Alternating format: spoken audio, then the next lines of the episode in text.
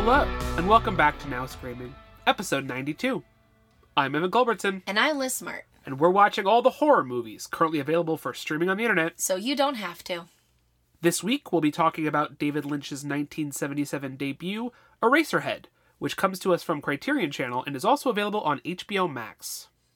HBO Max is really out there doing it these days. Yeah, they, well, they have actually have access to a lot of things that Criterion owns the rights to. Criterion's made Oh, a partnership with them, despite having their own streaming service. So they have a ton of classics of world cinema. Speaking of, like Onibaba, which we did just a few episodes ago, also on the Criterion channel, Eraserhead is a movie with a very long academic history Yeah. that I mean there are probably even more so than Onibaba. There are books, there's lots of Yeah, of that's work one of the reasons I wanted to to really watch. Like, I really wanted to watch this and was excited for it, even though I didn't think I would really like it. Was that I was excited for the academic purpose of kind of digging into it. Yeah, and I think we're going to touch on more of that than we did on Onibaba, perhaps. But at the same time, we are not the smartest people to ever talk about Eraserhead. No. And if you're looking for some real, deep, poignant analysis, this it's is elsewhere. it's not here. this is going to be a much more introductory conversation. Sure, because I don't know anything. I knew nothing about it going in, and I've never read anything about it except for there was discussion of it in the book I mentioned a few months ago, A Cultural History of Horror by David J. Skal. The Monster Show? Yes. I will say, in my opinion, if you have not yet seen Eraserhead, I think it's worth seeing. I think it is worth your time. I think you should go out and watch it. It's not something you should worry about us spoiling, but you should go watch this movie. Liz, do you agree that people should go watch Eraserhead? I feel like you're baiting me because that's not really uh not to get super, you know, uh metaphysical, but like that's not really the right question. Yes, people probably should. If you're a fan of horror, if you are interested in the academic readings of horror, if you are a completionist who's trying to watch all kinds of horror, then yes, you should. I wanted to, even though I didn't think I would like this. If your question is, would you ever watch it again? My answer is probably no. if your question is, did you particularly enjoy this? Then the answer is definitely no. Um, but I don't know that I would like prohibitively say that it's bad or that other people won't like it. Me and David Lynch just do not, um, we don't get each other. We don't understand each other. He doesn't make movies for brains like mine. It's okay. Yeah, I think the divide the divide on this episode is going to be very much that I am a huge David Lynch fan and you very much are not. no. This movie taken i think we'll talk about it both in context of david lynch as well as sort of on its own it is his debut feature um, coming out of years of being a, a visual arts student deciding he wanted to make movies made this movie over the course of six years it is off the top of my head it's the most experimental film we've covered on this podcast the most avant-garde I think that's true. thing that we've done. Yeah. If not, it's close. If there's something I'm forgetting, it's, it's close. It's also, in my mind, it's clearly a horror film, but I don't think of Lynch as a horror filmmaker. Most of his films, I think, hmm. have an unsettling aspect to them that I would not characterize as horror. No, it's just that it it has hallmarks that I feel like horror fans typically also like his work, right? Yes. Horror fans typically like Twin Peaks because it has enough horror elements without maybe being I mean, one of the reasons I didn't like Twin Peaks, going to Twin Peaks thinking I was going to love it, knowing so many people who loved it, hearing that it was weird, I love weird. I was like, let's do this. It was not what I was expecting at all, and maybe because I thought it would be more horror, and it isn't really.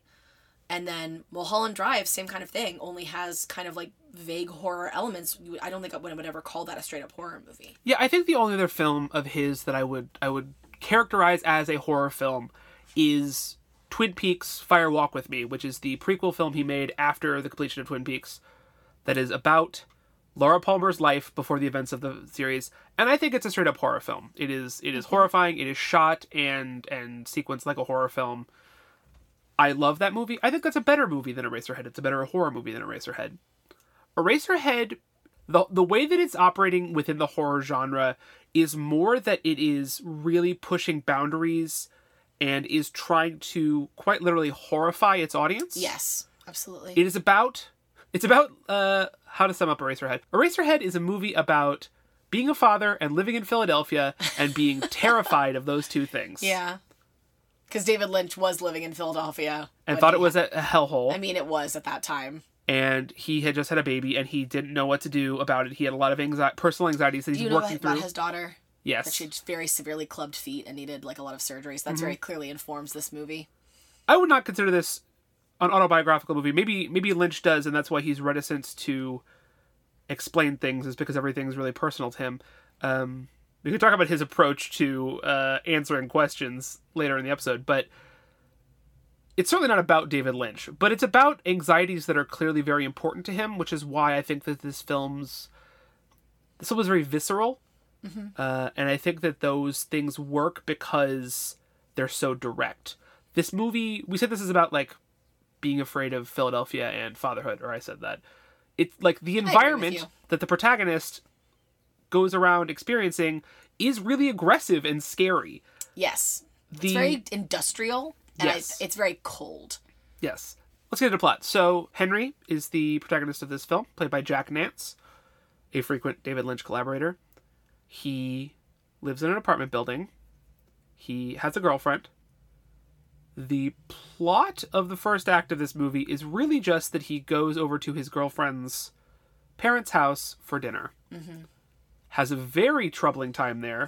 They they are very off-putting, and if you're at all if you're listening to this and you're at all familiar with kind of the tempo of David Lynch projects, I think that this very much has that. People talk a little slower, and the things that they say aren't often like uh, very literal. No, and I think that things are just weird enough to be troubling. Like you said, Mm-hmm. a very troubling time. It's not particularly like dramatically troubling. It's just really off and continues to be off. And even when things start to get for us like so deeply and horrifyingly surreal, it almost appears in the movie like it's just kind of off. You know what I mean? I would let me, let me recharacterize that. Henry is uh, deeply troubled by the experience he has. Uh, But he, you're right is- that for the audience, the things that are happening are just mildly unsettling. He is like practically no, trembling the entire time. but then it's like here's let we should stop you know trafficking in vagaries and just get into what happens Sure. so like i would say that to walk into your girlfriend's house and uh your girlfriend starts having some sort of like strange attack right she starts having some sort of convulsion Mm-hmm. A seizure a seizure type. of some sort and her mother sort of just bends her over and starts aggressively brushing her hair this is how she solves this problem. So like to me if that happened when i visited you know my partner's house and, and met my partner's mother i would be like freaking out. He's just kind of like oh strange. You know what i mean? And then later on at the dinner they're um they're eating these like little chickens that they talk about how I guess through hormones they've been made small. They can now eat these tiny little chickens, like a full chicken, like a like an it's a full entire an chicken. entire chicken, but it's tiny. And uh, the father asks um, him to, asks Henry to to carve this small chicken, and as he kind of reaches for it, the chicken starts moving and like oozing blood. And again, if this was me, I would I would jump up screaming and run out of the house, right? Like my reaction to this in a normal situation would be quite overblown, whereas he just seems vaguely shaken by it, but then is like more shaken later by just conversation. Do you know what I'm saying? It's all of the emotions are strange in that way. Nothing no one reacts to things the way that people would expect. We're clearly in a world that doesn't make any sense. what you would say less the world doesn't make sense people not reacting the way that you would think would they would react i think is a hallmark of what makes something feel lynchian to me Sure. is it's not like the surreality as much as it is people having conversations but not acting quite the way that people in our world that we live in act, Yes. right the conversations they're having here sometimes they they go into strange topics but mostly people are just acting really strangely Really strangely. Yeah, yeah, yeah. and all of this leads to the mother saying you had a baby it's at the hospital and our you know our first sign that this is very strange is that um, I mean, besides the strange thing that already happened, the weird thing about this baby is that then his girlfriend says, Mom, they don't even know if it is a baby. And she's like, No, it's a baby, and you're going to raise it. You're going to get married. The baby's going to come live at your house. You're doing this. Act two is that that happens. Mm-hmm. Um, We skip over any reactions to this. It was Yeah. just like now they have this baby and it's at the house and his girlfriend lives with him and his his one- girlfriend's name is Mary, I believe. Mary X He and Mary are raising this baby. in this except, one room apartment. Except, would you like to talk about the baby? yeah, I'd love to talk about the if you can call it that, whatever it is.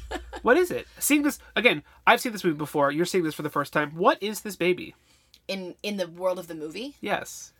To be kind of real with you, it's like it's like if sperm never became a real baby. It's like if sperm just got really big and then was birthed.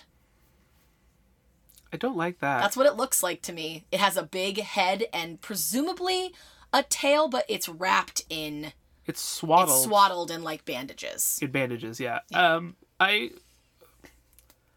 understand how you got there, but I, I I would describe it as more dinosaur-like than that. It does have a little kind of a dinosaur face, but dinosaurs aren't slimy like that. Uh, babies are. But baby dinosaurs aren't. How do you know? How do you know? But dinosaurs have feathers. We're getting off track. um, this is a freaky looking baby. yeah. It has a big swollen head. It has little uh alien like nostrils Mm, and teeth. And teeth. It cries a lot. Yeah, it mewls. It's got a weird baby cry. But not like a real baby.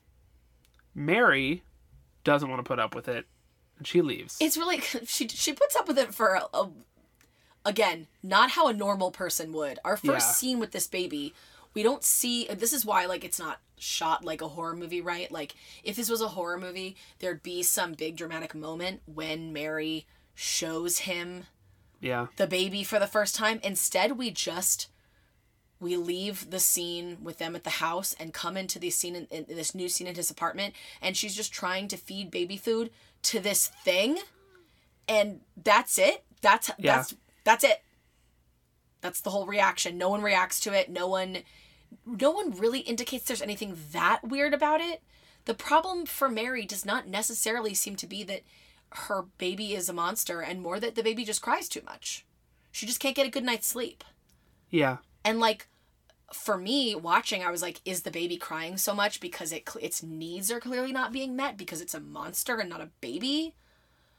But i don't know. But the movie doesn't get into that. The movie doesn't discuss it. It's just like she can't sleep because this baby is fucking crying all night.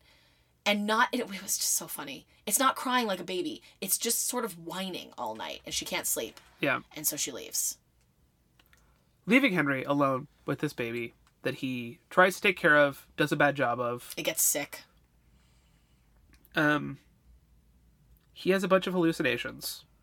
We'll talk about those a little later. Just in terms of plot, he has some hallucinations just from presumably not sleeping, being probably mm, some mentally ill in the first place. that's adding a literalism to this that i just Sure. doesn't even need to be Uh, addressed i don't think he he sleeps with a attractive woman from across the hall. Yeah, his bed turns into like a hot tub. Uh, Is that not what happened? Sure, but we're not even talking about his hallucinations. Uh, Sure. I think that that probably falls under hallucination. If you say so. The then the woman across the hall is sleeping with some other man, which makes him very upset. Amidst the fact that he's failing to take care of his baby, he kind of loses it, unravels the bandages of the baby. No, he doesn't even unravel them, which I think would be a gentler thing. He just takes scissors and just starts cutting through the bandages. Sure. Do you feel like unraveling would Yes, you're be right. safer? Uh, you're you're right. There's no um care No. given to to what he does. Um, but w- w- when the bandages are are removed, it's just like guts. Yeah, I'm unclear of whether that means the bandages were its body or if it was only ever sort of a collection of organs that then somebody just swaddled so that the organs would stay together. Yeah. Doesn't seem I don't know how someone would do that scientifically, but I- either way, it has no body. When he cuts open the bandages, there's it's just organs on display. Um, and it's like screaming. So Henry stabs it with the scissors. The, The organs. organs. specifically, yeah. Um, and then some crazy shit happens, and that's the end of the movie. Uh, You I, just give me over the crazy shit on purpose. I say that because it's like. Would you like to describe it? Yeah. Please, please take a time. It's describing Um, what happens. its insides start swelling like sort of like sort of like a chemical reaction. Um you know how you ever watch those videos where people pour two chemicals together and like or put something in the microwave and it just starts exploding in kind of like a foamy way? That happens out of the child. And then The child from the child, the yeah, Mandalorian. baby Yoda, and then its head get. This is when it looks the most like a dinosaur. Is its head gets really, really, really big, and it looks like a brontosaurus Mm-hmm. head in this tiny little one bedroom apartment. And the lights are going on and off, like kind of uh, flickering, and so then the head is in like three different positions. Whenever the lights go off, it's like in a different place. It's just sort of flitting around the apartment. Um, I don't remember how that scene ends. I remember how the movie ends. I don't remember how we transition out of that. I have no idea. It doesn't like they don't kill each other in any kind of way, right? No. No, it, we just stop seeing that, and then more hallucinations happen. Yeah, more hallucinations happen, um, culminating in him being embraced by a woman that he had hallucinated earlier. Yes, that's the end of the movie. Again, we'll talk more about these hallucinations because they deserve, they merit conversation. But uh, as you can tell from that plot synopsis, like not a lot happens in this movie. No. In fact, it was originally a twenty-page script, I believe, and um, the AFI who helped fund this and and with whom David Lynch was collaborating as a student was like, "Oh, so this will be like a twenty-minute movie," and he was like, "Well, no, I think I I envisioned a little more than that." Uh, and of course, this is this is a ninety-minute film. Um, it's a full-length film. Which I think was even supposed to be longer. He ended up cutting out a few did like, cut out a lot of big it. scenes. Yeah. Oh, so you know all the trivia for this movie? Oh yeah. once. Sorry, I read all the trivia. that's my job.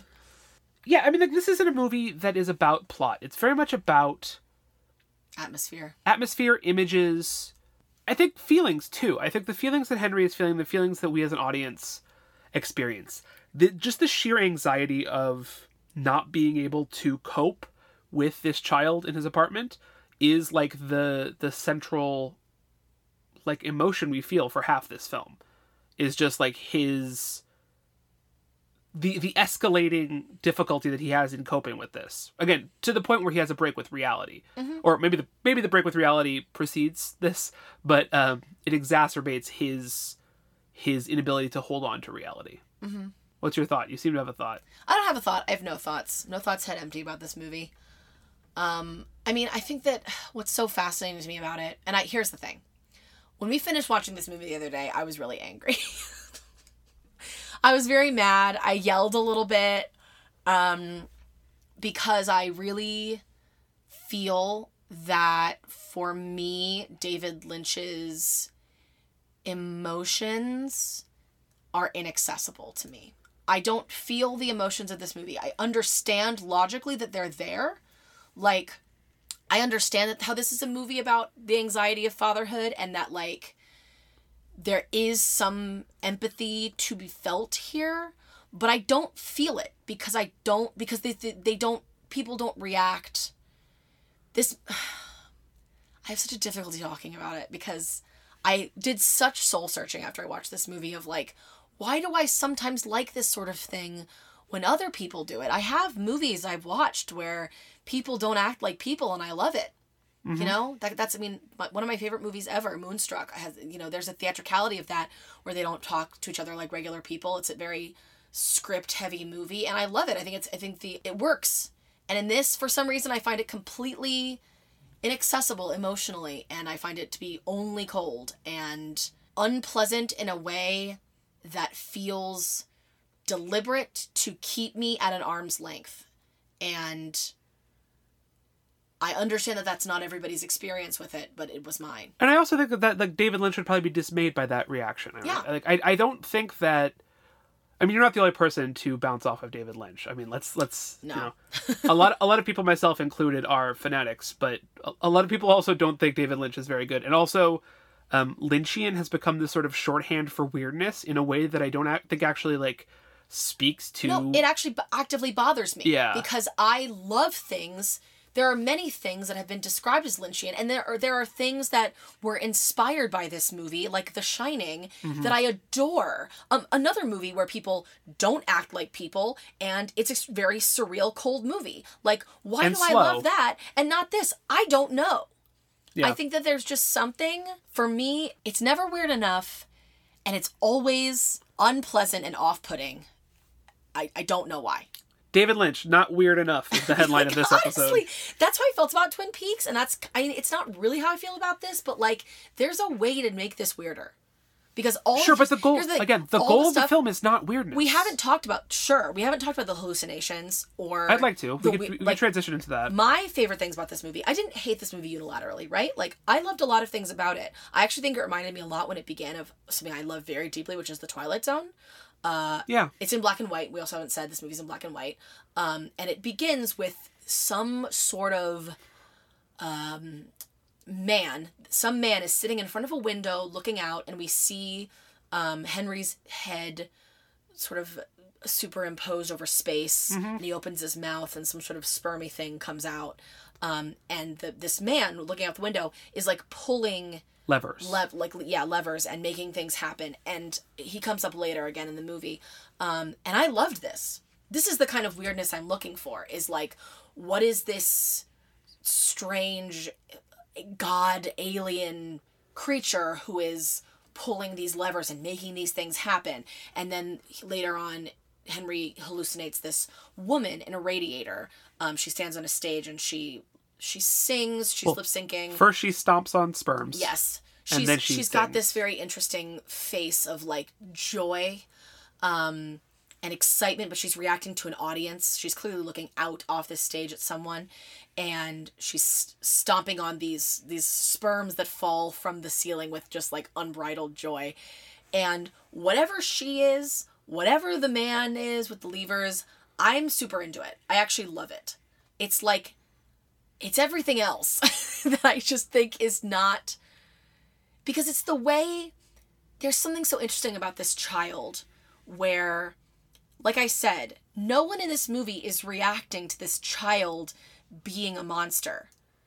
Only reactions to it are like it cries too much and it's sick. This could be a real baby. This like take this movie and just replace every shot of it with a real baby and the story doesn't change. And that's a problem for you because I think that's part of. But that's but that's why it's not weird. If it was if it was weird, it would be like about how this child is a monster. Do you understand what I'm saying? I cannot. I cannot fuck with you saying this movie isn't weird. I again like it's weird. It's just not weird enough. Like I said, I wish it leaned more into the See, weird I- parts. I hear what you're saying, and I disagree vehemently. I think that the fact that there are um, unreal or surreal elements in a world that go unacknowledged and are um, part of the life of the people in that world in this world, not just in this, but just like as as part of the Lynch oeuvre, I think is weirder. I sincerely think it is weirder that we as an audience are watching nobody treat this baby as a monster. I understand what you're saying, but I, I honestly, I, I see it as the exact opposite. You're right. Again, I, this is why I have such a hard time talking about Lynch because every time I say this is why I don't like it, it's like that's not really true. And I think that like there are like I, I I'll, I'll say it again like I part of me wants more answers in this movie. But then there's other movies where i'm like stop asking for answers. Just let it just let it exist. Let it happen. I don't know why this doesn't work for me when so many other movies like it work perfectly. I don't get it. I can't explain it. That's why i this, i almost didn't start getting into it. I'm sorry that now i'm ranting because i can't explain why it doesn't work. It just doesn't. Do you I wish that it didn't mad. have characters and it was just the abstract stuff? well they're characters. The abstract stuff are characters. No. Do you wish that there weren't? This movie weren't about Henry going about his life. You just want to see weird shit. Uh, yeah. I mean, I think I. I mean, I when I was reading reviews for this, and everyone's like, "Oh, Jack Nance." I'm like, "What? What about him? He's nothing. oh, he's great. He's nothing. He makes three facial expressions this whole movie. They're very like, congratulations to him for doing this movie for as long as it was being filmed, and he kept his hair like that the whole time. Trivia, super fun, love it. Um, I don't care about him in this movie uh, at all. I do not give a shit. I think that like I have a really hard time with romance in surreal movies because I his relationship with the girl next door who he sleeps with and then his he's I read the Wikipedia synopsis and it was like he's devastated that she's sleeping with someone else. Again, he makes one of his three facial expressions. I would not call him devastated. Uh I don't I don't he's nothing to me as a character. So yes, maybe you're right. I'm not saying that it's your fault that you're not meeting this movie where it is, but I really feel like you're not meeting this movie where it is. And it's okay if you don't you have said off mic that you don't trust David Lynch. And Yes. it's okay that if you don't trust David Lynch, so you don't feel the motivation or um you don't want to you don't want to meet it where it is. I, I did think- want to. Though. I don't know how you watch this movie and don't interpret his reaction to that as devastation. I like that seems very apparent to me. But how much work do I have to do as an audience member to interpret that as devastation? I think I think Lynch wants more work from you than most filmmakers. I am I'm saying that without as a without a value judgment of whether that's the right thing to do, but I think he wants his audiences to be not more like perceptive, but like more engaged with or like to root around in in in in these subtleties. I buy that. I buy that. I don't want to root around in actors' performances. Maybe that's part of it. I mean, like that's. I do think that's that something that- sounds horrible. I think that nuanced acting performances are incredible. I don't want to watch an actor make three facial expressions and be like, "Oh, because of other context clues of the movie, he must be devastated." I think that there are performance again. Sorry to keep opening this up a bit, but like ultimately, this conversation is about Lynch more It than it is. is Eraserhead. It is. I think that there are like truly incredible performances in Lynch films. I think I agree. that- Mulholland Drive, amazing. yeah, the performance in Mulholland Drive, Sheryl Lee in Fire Walk with Me, Nicolas Cage and Laura Dern in Wild at Heart. I think, I forget that's a Lynch movie. and for the record, I think that uh, everything we're talking about, the you mentioned Moonstruck earlier. Nick Cage and David Lynch, I think, are like a match made in heaven in terms of sensibility. You're right. Nicolas Cage never acts like a person. No. Never. Like no matter what he does. And sometimes it works really well, and sometimes it fails utterly. yeah, and I, they made a movie together, and uh, I think that Moonstruck. Moonstruck isn't Lynchian, but it has similar kinds of like energy Yeah. where it's like we're not on another planet, but sometimes it feels like it. Yes, absolutely. And And- they, and they and it's and it's not about um reality. It's about feelings and about emotion. emotion and landscapes and cityscapes and you know concepts. And I think that those are good things. I think that those are that, think- those are things that I come to cinema for. I completely agree, and I think that I I- I'm sorry that we had this conversation off of the podcast where I said I don't trust David Lynch because I think that it is relevant.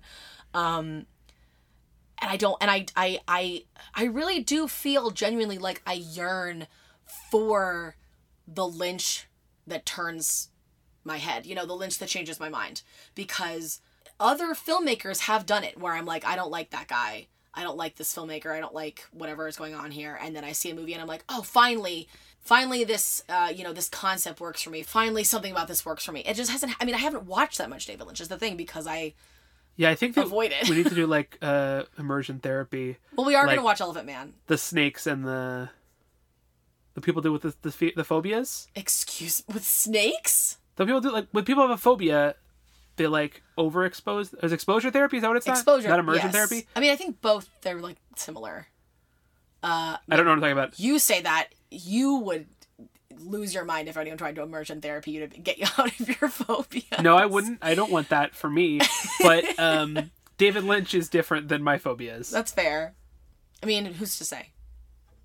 I think you should see more David Lynch, which is a stupid thing to say, and I can't wait for someone to laugh at hearing me say that because you obviously just don't like David Lynch, and it's okay, and there's nothing wrong with that. But I want to. That's the problem. I like, like I said, Lynchian things, things people describe as Lynchian. I love them. I love Stanley Kubrick, who both influenced Lynch and was influenced by Lynch. Uh, and everything one could say about David Lynch, you could also say about Stanley Kubrick, and I love him. we recently watched the film Eyes Wide Shut, which has a lot of David Lynch elements. Yes, and I loved it. So I don't know. Is it when he like you you see him talk on Twitter or whatever, and you're just like, look at this fuckhead? I don't like him as a person. I think that's like absolutely true. I was on his Wikipedia page looking up stuff about his marriages because I was confused by his relationship with Jack Fisk. Um, I went deep into the lore of this movie, um, but the things that he says about politics are so stupid, like just so so unbelievably tone deaf and dumb. Um, and that probably leads to me not trusting him. I mean, I, I don't want to defend any of that. I think that um, because I have a fondness for his art, I think that I'm charmed by some of some of his his behavior and his his his uh, malapropisms. I just think that like but it's trust and i think that's where that's this isn't i would never if he made great movies that i loved i wouldn't hold this against him, but to me it's all the same thing, which is that when he says like oh, you know, there'll never be another politician like Donald Trump. Like, he's going to change the whole thing. You don't have to like him, but you got to admit the man's got style kind of bullshit. It's a dumb thing to say. It's a stupid thing to say. I understand how, like, in a world where there's no political realities, where, like, that doesn't lead to people dying and, you know, being hurt by Donald Trump's racist policies, he, like, I understand how someone could say that, but it's so dis. It's out of touch with reality and it's stupid. And I think that, like, that's also the problem I have with his art is that I don't I think he's laughing at me. I feel like he is putting a bunch of sh- crazy stuff on the screen and being like try to understand that stupid and I'm like there's nothing to understand. Why are you making fun of me? And I think that's a, I, I really think that's a mischaracterization of I know, of... but that's how it feels and I don't think that's what's happening but that's how I feel. In my understanding, that is the antithesis of what David Lynch is doing. That well, is literally the opposite of what well, he's doing. And I would make I would like to make sure that uh, nobody leaves this podcast thinking that David Lynch is a Trump supporter. Uh, he's not a Trump supporter, but he does not. He said things, I think, without thinking about the consequences of his words. He's an old man who. Uh, well, that's his first mistake. It is his first mistake. he's an old man whose brain works pretty differently from most people. It's not it's not even as bad as what a lot of credit. Lana Del Rey said this weekend. Oh, I mean, I'll I'll criticize her too. Like this is I don't have to be, you know, like I'm not being unanimous here. Like I, you know, she's also stupid. There's a lot of stupid people out there saying dumb shit about politicians and politics. I love Lana Del Rey, but I think she's very stupid. I don't think David Lynch is stupid. I think that he is looking for different things out of art than you, and so the art That's he produces. Um, doesn't ignite the pleasure centers that you want it to, despite aesthetically seeming like it will. Yeah. Despite it having characteristics that makes you think on a surface level that it is going to excite you, ultimately leaves you disappointed because it, it doesn't match what you think it's going yes, to. Yes, and I think you're totally, that's very apt, and I think that that's why I feel tricked even though he is not trying to trick me. He never promised me a mystery, he yeah. never promised me a solution, and yet something about his art tells me that there is going to be mystery and that there is going to be a solution or at least that there's going to be something resolvable and then there isn't. And I actually was disappointed to read some of the things written about this movie because I felt like they were assigning context uh, and um, meaning to things that I don't didn't actually think had any meaning, and I was like, now I'm mad on his behalf of like, like stop curious. trying to analyze it of like who the woman in the radiator is.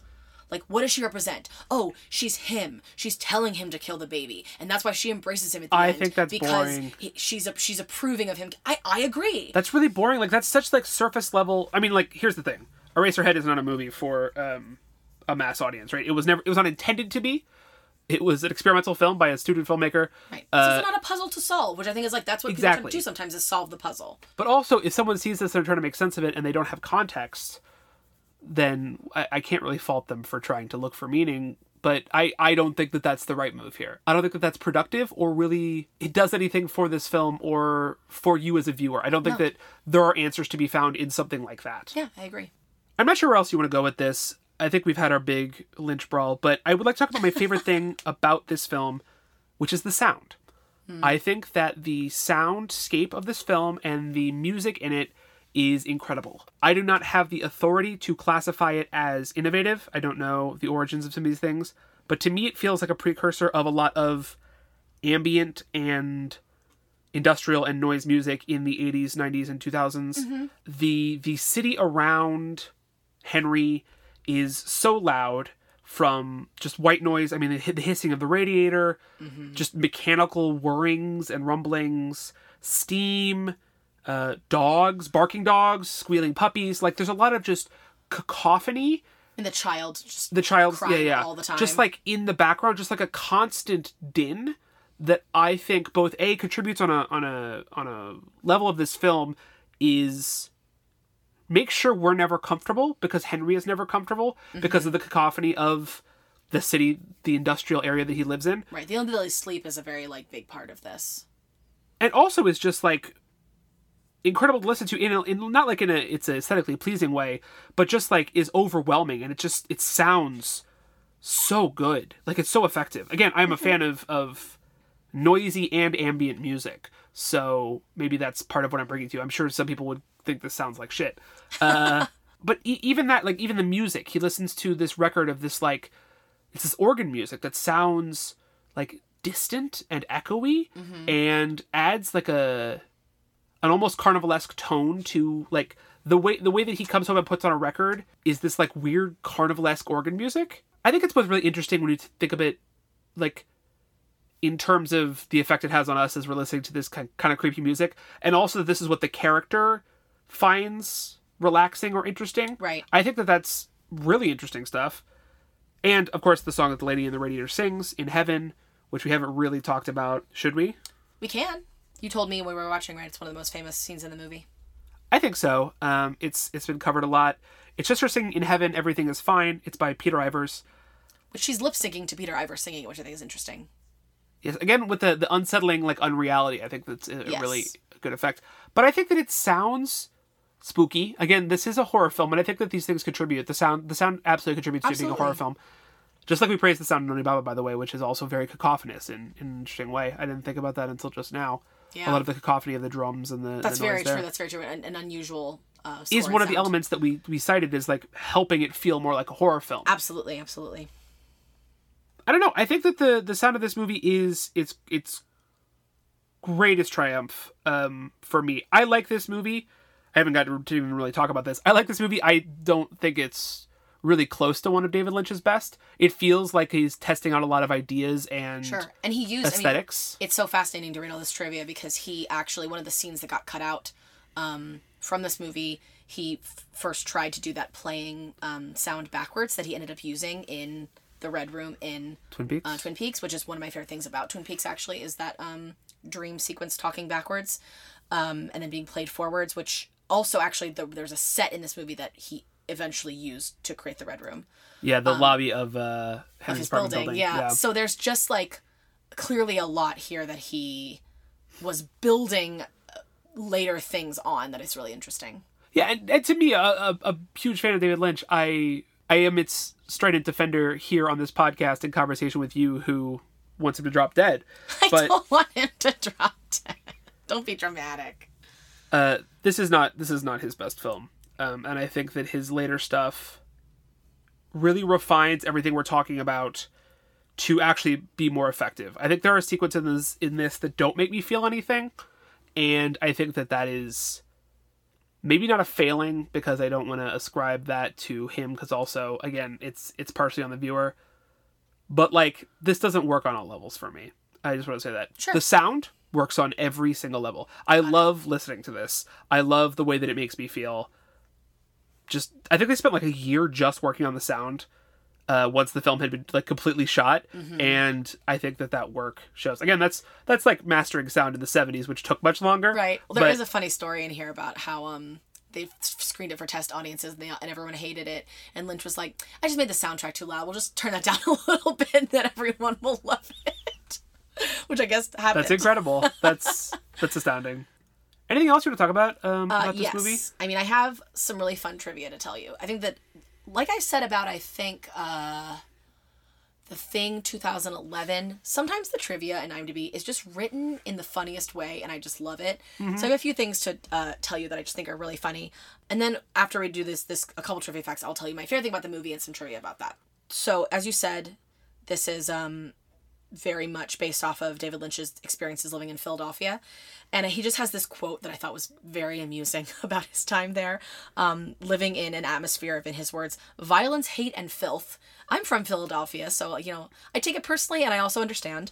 Um, he said, describing this period of his life, Lynch said, I saw so many things in Philadelphia I couldn't believe. I saw a grown woman grab her breasts and speak like a baby, complaining her nipples hurt. This kind of thing will set you back. And I think that that line, this kind of thing will set you back, is hysterically funny.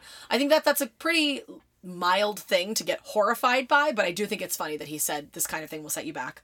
David Lynch is funny. He is funny, but he's an old man. Uh, Jack Nance also has a great quote that I enjoy uh, of people trying to um, understand this movie too hard. We'll get into it, I think, later, but what Eraserhead means. Uh, people always ask him what he thinks it means, and his response is, You guys get way too deep over this business. I don't take it all that seriously. It's only a movie. so just beautiful words from Star Jack Nance. Um, my favorite thing about this movie, which we dug into a little bit, is the child. It is horrifying and it has the most human eyes I've ever seen. Again, the precursor to Baby Yoda. Uh, don't I roll can't your believe eyes. you're saying that. The child. They refer to it only as the child. Um, it is so horrifying, and David Lynch has never revealed um, what it is. Uh, he has offered only cryptic comments saying that it was born nearby or maybe it was found, which is again hilarious. And it was apparently obviously since then people have kind of tried to figure out it might be like the embalmed fetus of a calf, uh, again although not confirmed. Um, when he watched Rushes, he would have the projectionist cover his eyes while the baby was playing so that no one know how it was made. And then they have repeatedly uh, buried it and had a wake for it at the wrap party. Um, so that's really funny. Can I read you a quote about that? Yes. So when when pressed on this um, a little later in his career, I believe in the early 2000s, I hope that that's right. I have no idea. Uh, he said, "It's horrifying to me that they do that. Do that meaning talk about how films are made and magicians reveal their secrets. People don't realize it, but as soon as they hear or see that, something dies inside them. They're deader than they were. They're not happy to know about this stuff." They're happy not to know about it, and they shouldn't know about it. It's nothing to do with the film, and it'll only ruin the film. Why would they talk about it? It's horrifying. but talking about how certain things happen in a film, to me, takes a lot away from the film.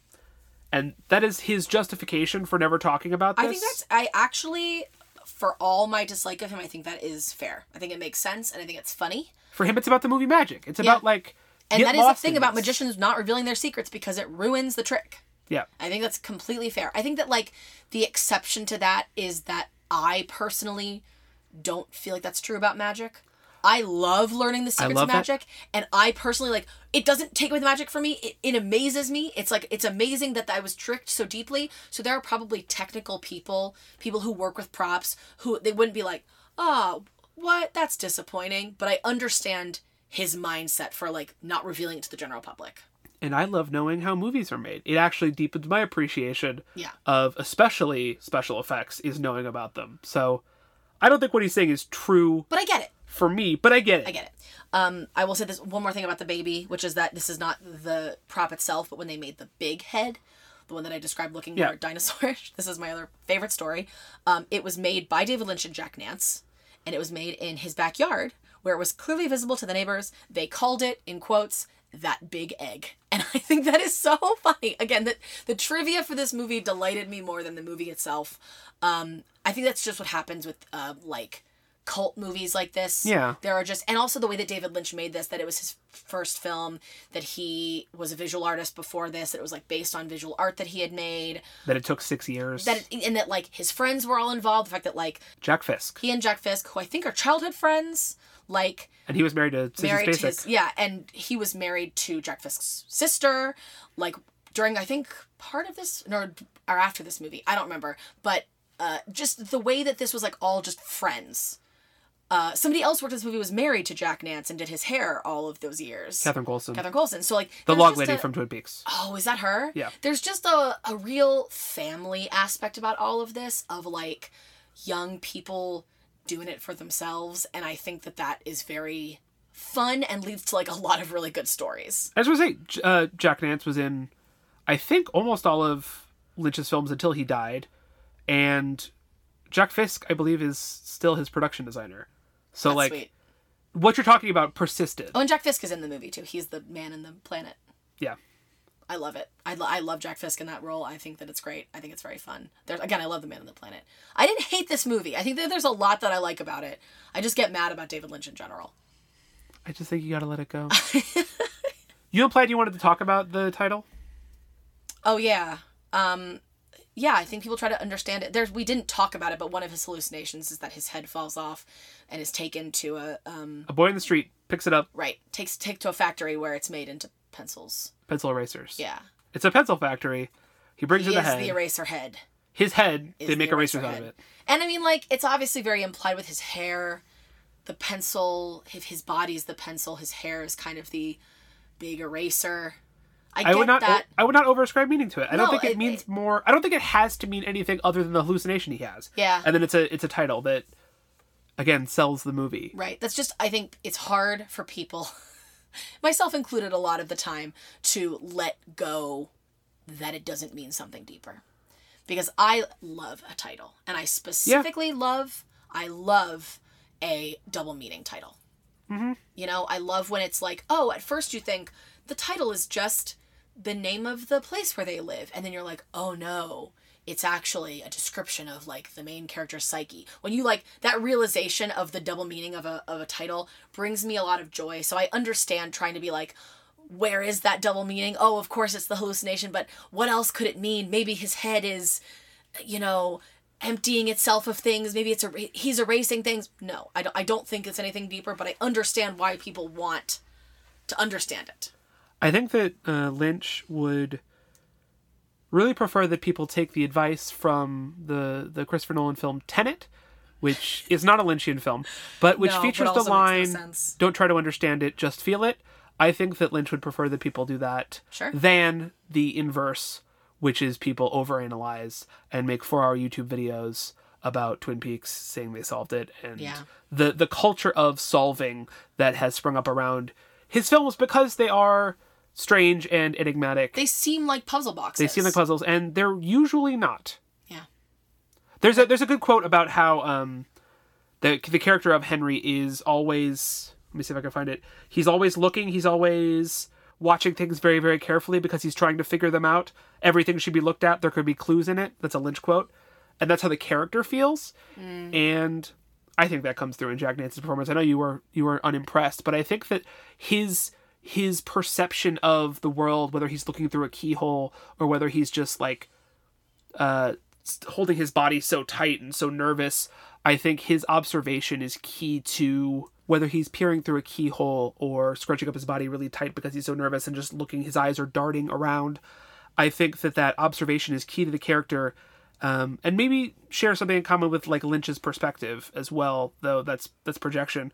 But I don't think that that's what the audience is supposed to do. I think that's a thing that a character is supposed to do. The line from Lynch, everything should be looked at. There there could be clues in it. I worry that people have run with that yeah to mean something that there are clues in this film, which I don't think that well there yeah are. everybody wa- everybody wants their favorite thing to be like an rpg right like that's really just do. that's just what the internet is now is like everybody wants what lost was right Yeah. where they really want you to solve and they all hated Lost because you know what? Lost culminated in being about feelings and characters and not about answers to lore questions. Yeah. And so is widely considered to be bad. I think the ending of Lost is perfect. Yeah. But it was about feelings and characters. I loved the characters and it did right by them in my and it opinion. didn't quote unquote answer the questions. Yeah. Lost actually gets a lot of criticism from audiences who are looking for puzzle box stuff and wanted wanted answers. Um, whereas I think its its greatest strength is that it Yeah. it pushed a lot of that to the side.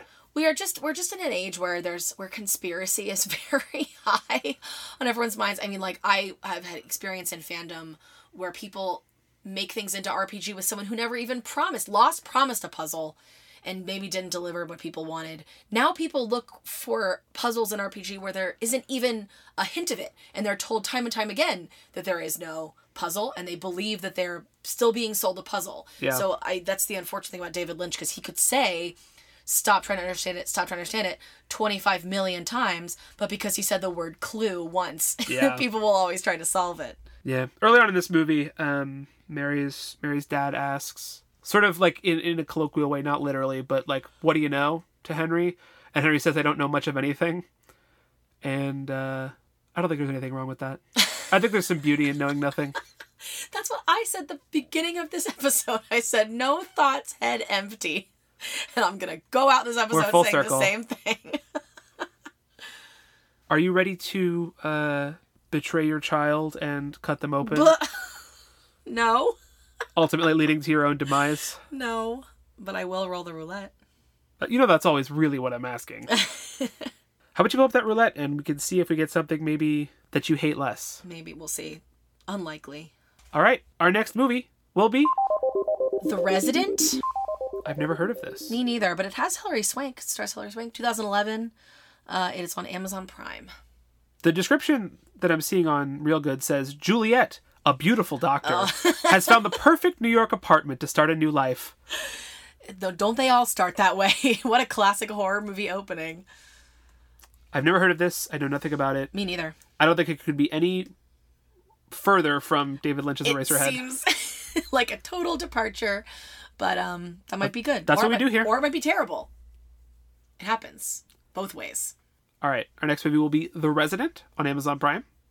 And oh, That's until got, then, that's a double meaning. Oh, sorry, that's a double meaning title that I already know. She's a doctor, and she's gonna live in an apartment. wow. Whoa, mind blown. We don't even need to watch it. I get it. Sorry. Ooh, that just amused me. Go ahead, say your thing. Until then, you can check us out on our website at nowscreaming.com. And on Twitter and Facebook at Now Screaming. Be sure to leave us a like and a subscribe and a review and all those things. And tell your friends about the podcast, Mm-hmm. Please do. Share, share, share. especially if they like David Lynch. Because then they could be mad at Liz, This'll be- which drives engagement. Engagement sounds like you care about. My future cyberbullying doesn't mean anything to you. We'll see. Thanks, as always, to Wes Craven and to Midnight Movie programmers across the country who allowed artists like Lynch or George Romero or Shinya Tsukamoto or John Waters to thrive despite not having mainstream success with their weird little movies by showing them at midnight and allowing them to find a cult following. Mm, that is very true. Love that. All right, until next time, everybody, Stay, spooky.